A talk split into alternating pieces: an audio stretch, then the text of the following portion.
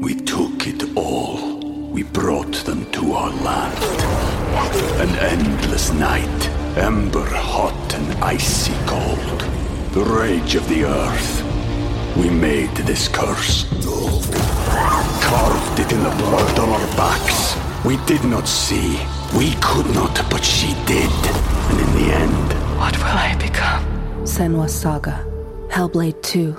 Play it now with Game Pass.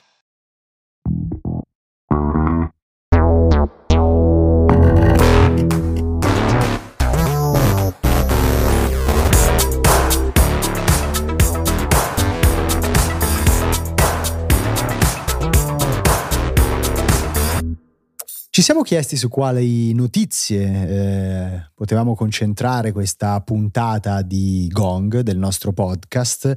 C'era qualche novità che avremmo potuto commentare molto brevemente? 7 milioni di password, numero 2 di sempre tra i giochi più giocati da utenti in contemporanea su Steam. Roba Ma anche- incredibile. Incredibile, ma anche insomma cercando eh, delle news ben meno piacevoli avremmo potuto raccontare un po' dei licenziamenti in casa Riot con la chiusura addirittura di un team Riot Forge oppure del mare in tempesta in cui sembra navigare anche Focus Home, uno dei publisher Ah, che ci piacciono tanto e che ha annunciato a fronte di qualche problematica economica anche un rebranding integrale eh, dell'etichetta, rebranding che ancora non si è visto, però appunto visto che eh, magari non erano notizie che ci avrebbero permesso di entrare troppo nel dettaglio, di allargare un discorso che magari abbiamo già fatto in alcune puntate più recenti o meno, ehm, Quelle le abbiamo messe su Instagram, come sempre. Seguiteci Esatto. perché sul nostro account Instagram, che è Round to Twitch, trovate notizie come queste in un flash, in una story. eh, e vi servono giusto per rimanere un po' aggiornate, al di là di quelli che invece sono gli approfondimenti a cui ci dedichiamo qui su Gong. Approfondimenti che oggi pu- appunto non si concentrano strettamente sull'attualità, ma anche un pochino sì, perché eh, in realtà riguardano due titoli usciti da poco Sì, sul dai. mercato. Anzi, un titolo uscito da poco e uno in arrivo nei infatti, prossimi giorni. Quindi in effetti è attualità anche abbastanza stringente. Oggi vi parleremo di Another Code e di Tekken 8.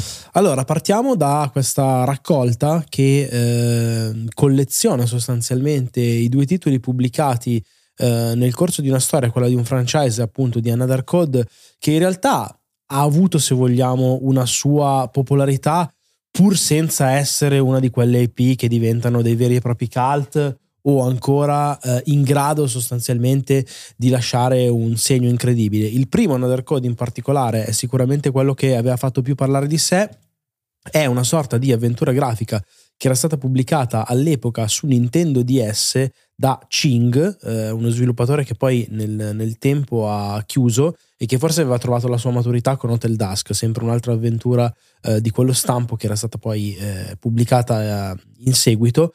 Dicevo, eh, Nintendo ha scelto abbastanza a sorpresa, secondo me, di mh, recuperare questa IP. Sappiamo che ovviamente il fattore Switch si è dimostrato un effetto potentissimo in grado di dare una nuova vita, a volte in modo anche davvero insperato, a tutta una serie di eh, franchise, di titoli, di esperienze che si erano viste altrove eh, sul finire del ciclo vitale della console. Nintendo è andata un po' a pescare anche delle soluzioni forse meno, meno scontate, lo ha fatto in questo caso con Another Code che viene però profondamente eh, modificato diciamo nella sua essenza anche perché il primo titolo eh, era un gioco DS molto basato sull'idea della touch generation ovvero eh, questo concetto di eh, prodotti eh, fortemente legati all'hardware anomalo del Nintendo DS, quindi doppio schermo, pennino, microfono, cose del genere. Aveva degli enigmi geniali in questo senso quel gioco. Eh, il secondo capitolo invece era stato pubblicato a qualche anno di distanza su Nintendo Wii.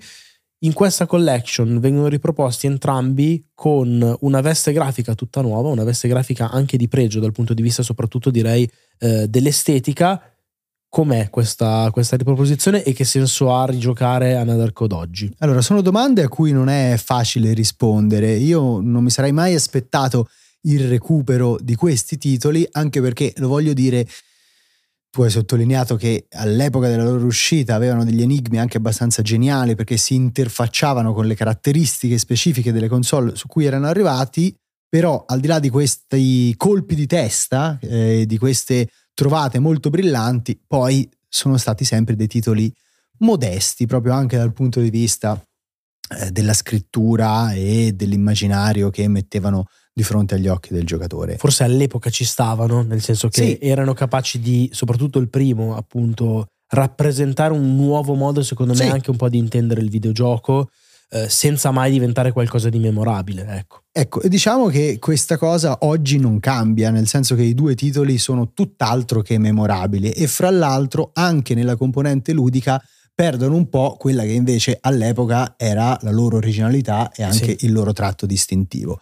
È chiaro che l'aggiornamento tecnico è eccezionale, nel senso che eh, hanno rimodellato tutto in tre dimensioni e fra l'altro ci sono questi personaggi che sono sì modellati in 3D, ma appunto con una texturizzazione che ricorda molto invece eh, gli anime sostanzialmente, quindi con eh, un'estetica molto molto nipponica, estremamente piacevole, un po' meno brillante il lavoro fatto sulla modellazione degli ambienti, ma comunque in generale ci hanno speso tante energie produttive. Eh, il colpo d'occhio ci sta ed è, ed è una di quelle cose che si sposano anche bene con le atmosfere del gioco di cui vi parleremo tra poco, che eh, sono sicuramente particolari e sono- riescono a veicolare, secondo me, te lo dico, fra anche molto meglio di quello che faceva all'epoca l'originale, dove sappiamo che la componente, diciamo, tridimensionale o comunque grafica del DS Sì, sì, era un po' arrivava- vorrei ma non posso. arrivava fino a un certo punto. Però ecco, dopo, eh, cioè smaltita la sorpresa per questo colpo d'occhio che in effetti eh, è molto piacevole e insomma ti stampa anche un sorriso sulla faccia quando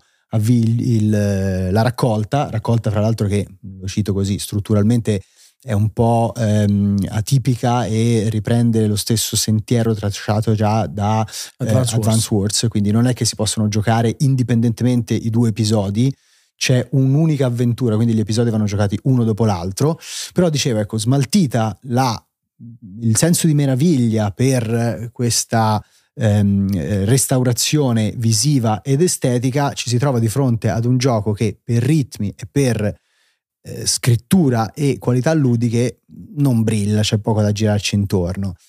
Intanto eh, già a livello proprio di eh, narrazione è molto compassata, molto diluita, molto nipponica eh, nel senso più pieno del termine, forse negli certa ultimi tempi, pesantezza. certo, Mm. c'è proprio una certa pesantezza e secondo me negli ultimi tempi anche prodotti come delle visual novel che arrivano sempre dall'Oriente si sono un po' snellite. Qui si vede che eh, proprio la matrice è un po' più Dura e pura. anzianotta, Ok, esatto. sì. E il punto è che anche gli enigmi, quando si incontrano, non hanno mai quel, insomma, eh, quell'impatto che avevano un tempo, anzi sembrano quasi messi lì un po' per diluire le cose.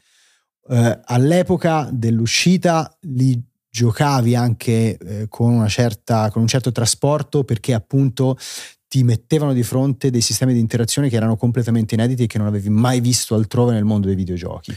Oggi ricondotti un po' a un sistema di controllo più classico perché non si usa più il pennino, non si usa più il touch, non si usa più eh, diciamo la chiusura cerniera del DS, ma si usano Vero. i tasti classici dei Joy-Con diventano semplicemente un po' delle prove di abilità non particolarmente sfidanti, non particolarmente significative e quindi semplicemente le affronti, ma in realtà solo con il desiderio di andare avanti in questo racconto che, ripeto, poi è abbastanza compassato. sono più degli intermezzi che altro sostanzialmente.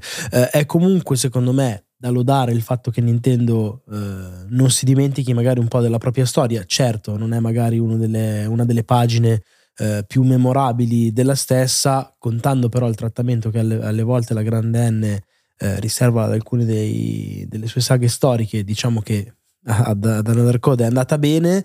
eh, è chiaramente, ripeto, un gioco anche secondo me come esperienza non per tutti, ma se vi va di appassionarvi ad una storia che comunque è anche molto delicata dal punto di vista della narrazione, con questa idea di eh, una realtà che a volte va un po' oltre la percezione delle cose, senza mai diventare assolutamente creepy o horror, ma è più una questione del valore della memoria, di un paranormale che eh, può diciamo avvicinare le persone con un senso di mistero comunque un po' eh, da diradare, secondo me qualcosina nelle, nelle corde sue particolari comunque ce l'ha. Sì, sì. Eh, è chiaro che eh, non stiamo parlando dell'eccellenza assoluta della Grand N, ecco, quello è bene specificarlo. No, sono d'accordo, hai fatto bene a sottolinearlo perché comunque è un prodotto che anche a livello di sensibilità è un pochino Eh, fuori dal tempo. È un po', di- è un po' diverso da- dal resto, no? È diverso dal resto e anche in questo incarna proprio una- un approccio estremamente nipponico, ricorda un po' Shadow of Memories, un'altra diciamo Sì. avventura per PlayStation 2, ha degli elementi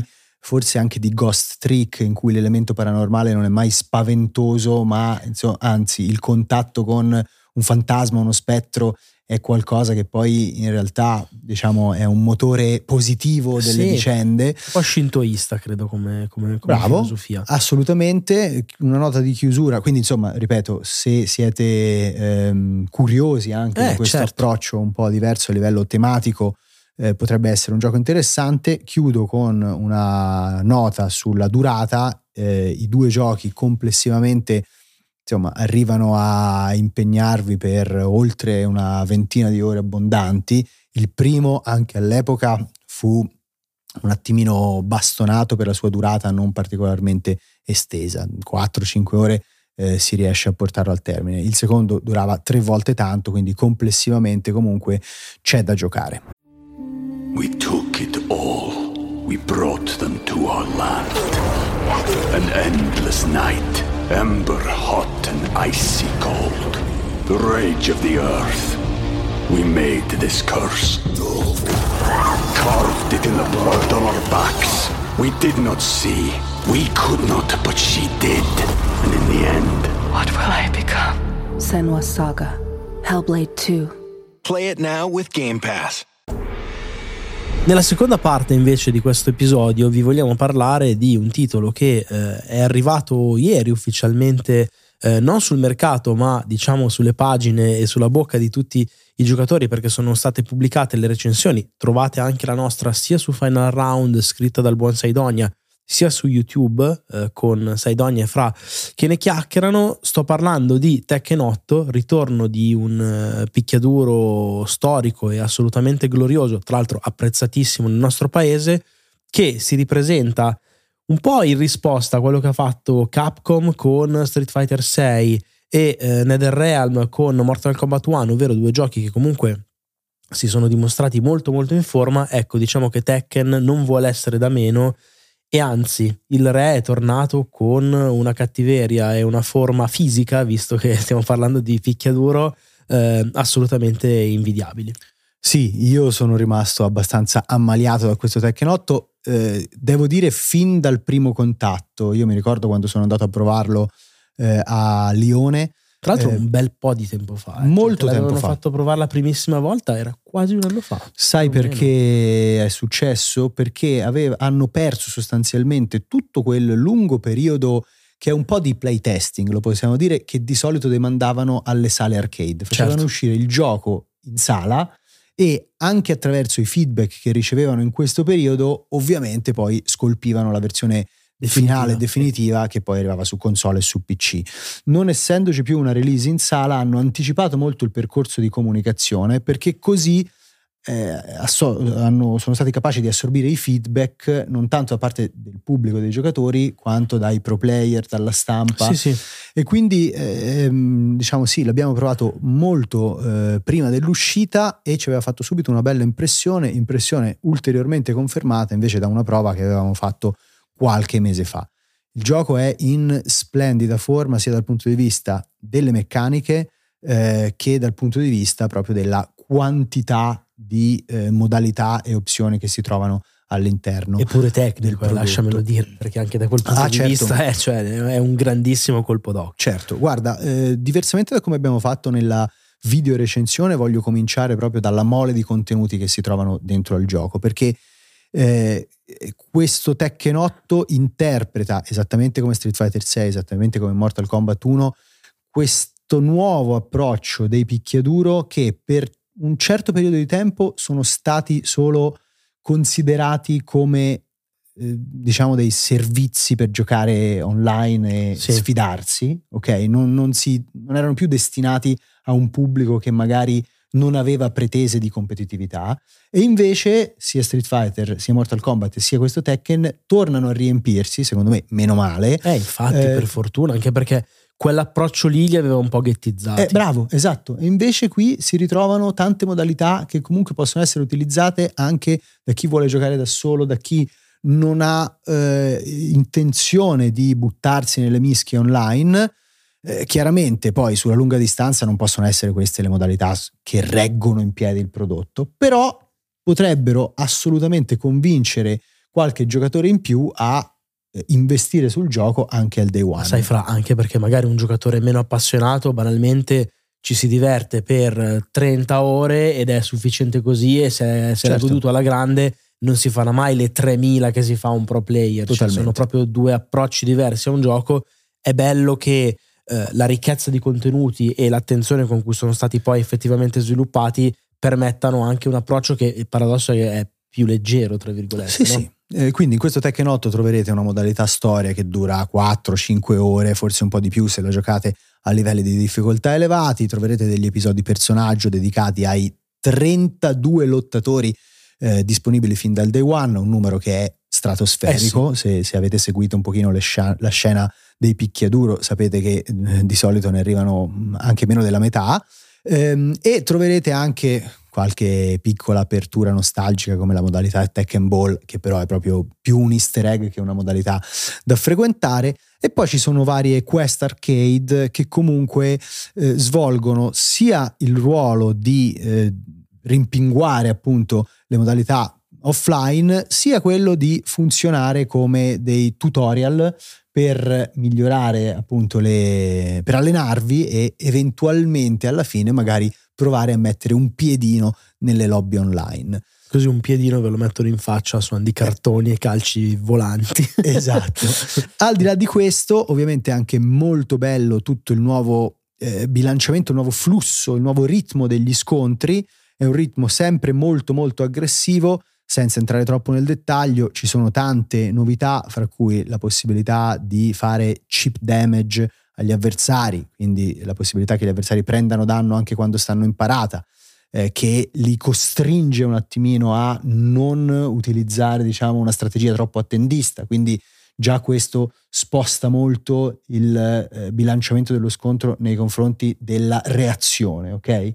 E poi ci sono delle meccaniche, in particolare eh, quelle legate a una barra hit, eh, è la prima volta che Tekken ha un'altra barra oltre a quella della vita, che appunto può essere attivata in diversi modi e che anche questa serve per prolungare le combo, eh, essere più efficaci in- nei momenti di attacco. È un gioco molto aggressivo, non ci sono particolari strategie difensive come, non lo so, mi viene in mente così le combo breaker eh, di Sì. Killer Instinct per citarne una. Beh, o se pensi anche per esempio al focus che avevano introdotto in Certo. Street Fighter 4 che ti permetteva di fatto di assorbire dei colpi Sì. in una maniera passiva. Sì, questo un filino c'è perché le mosse con l'armor, così si dice in gergo, quelle che assorbono dei colpi avversari, ci sono, sono tante, sono anche abbastanza centrali. Però ecco, dicevo, Tekken 8 è molto molto aggressivo, gli scontri sono rapidi, sono intensi, sono estremamente spettacolari eh, e al di là di qualche mh, sbilanciamento che avvantaggia alcuni personaggi che sono già diventati top tier, mi sembra che complessivamente abbiano trovato una formula estremamente efficace, tecnica sufficiente per, a sufficienza, scusatemi, per eh, incentivare diciamo, uno studio attento dei moveset da parte dei pro player, ma anche a suo modo accessibile, anche senza dover ricorrere allo schema di comandi semplificato per far sì che i neofiti entrino subito in partita e si sentano già capaci di padroneggiare, se non proprio tutte le strategie di un personaggio, comunque quelle più iconiche e principali. Tra l'altro hanno anche pensato a tutta una serie di eh, strumenti per permettere magari ai meno esperti di imparare, quelli che ovviamente hanno voglia di farlo, perché poi sono giochi che sono super divertenti anche solo smanettando un po' a caso, perché a schermo vedi uno spettacolo incredibile fatto di mega effetti, dei modelli poligonali eccezionali, una ricchezza delle ambientazioni che tra l'altro in alcuni casi anche si distruggono, quindi passi da un livello all'altro, fai succedere cose con lo scenario. Dicevo, ci sono delle cose incredibili, su tutte vorrei citare perché ne ho sentito parlare ieri in maniera incommiabile sia dal buon Saidonia che dal buon Simone Viking, un sistema di replay dinamici che ti permettono di osservare quello che tu hai fatto, anche magari eh, momenti in cui tu hai perso, e di riguardare la tua partita, ma in un certo momento smettere di guardarla e ricominciare a giocarla, quindi diventa di fatto un replay a tutti gli effetti interattivo, sì. per sostanzialmente cambiare l'ordine delle cose e capire dove era stato commesso l'errore, riparare l'errore e quindi dimostrare che quella meccanica che poteva essere un tuo tallone d'Achille invece diventa una cosa che hai appreso. Sì, in particolare il replay non è più un video, è proprio eh. una serie continuativa di save state e tu puoi entrare in partita, rientrare in quella partita in qualsiasi momento è un po' la stessa suggestione che ci aveva venduto Stadia inizialmente, Guarda, senza poi l'ho mai detto metterla... io ieri. L'ho detto ieri, ah, stessa, okay. era, ti giuro, ho detto la stessa cosa. Loro, né Simone né, eh, né Fra si ricordavano di questa cosa. Era davvero quello che aveva promesso di fare Stadia con i replay dei content creator, anche esatto. ti ricordi, avevano detto. Poi loro non l'hanno mai fatto, sì. Sai chi lo aveva fatto in maniera simile, ma non identica, un pochino uh, Forza Horizon con sì. la possibilità di, eh, di, sostanzialmente poi riavvolgere il tempo, rifare. Non è la stessa identica cosa, qui è ancora molto più evoluta, soprattutto se pensate a che grado di complessità hanno i picchiaduro a livello di frame data, eccetera, eccetera.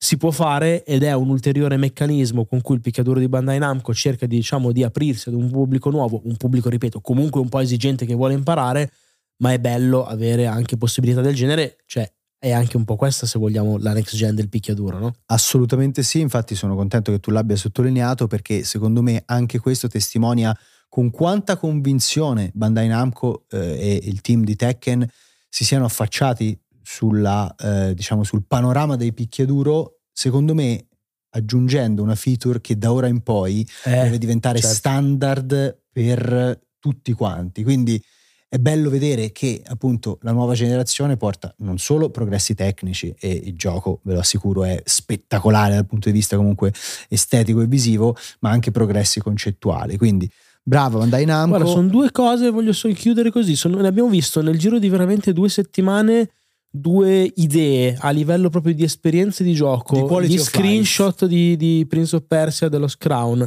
e questa cosa di questi replay che davvero ci auguriamo che possano semplicemente diventare la norma. Sono d'accordo con te e qui chiudiamo questa puntata dedicata a due titoli del momento. Con Gong torniamo sicuramente nei prossimi giorni. Mi sembra che il mercato sia abbastanza frizzantino e se no, altrimenti, insomma, la prossima settimana arriva qualche altra produzione da commentare, fra cui Persona 3 che potremo raccontarvi magari con Andrea e magari potremo anche invitarlo eh, a... A, recuper- a, raccontarvi di Yakuza 8 esatto. Infinite Wealth perché è anche quello di quello trovate se volete già qui su Gong la nostra audio recensione ma non possiamo raccontarvelo noi perché non ci abbiamo giocato quindi o arrivo al sorry o vi ascoltate quella. Grazie. Ciao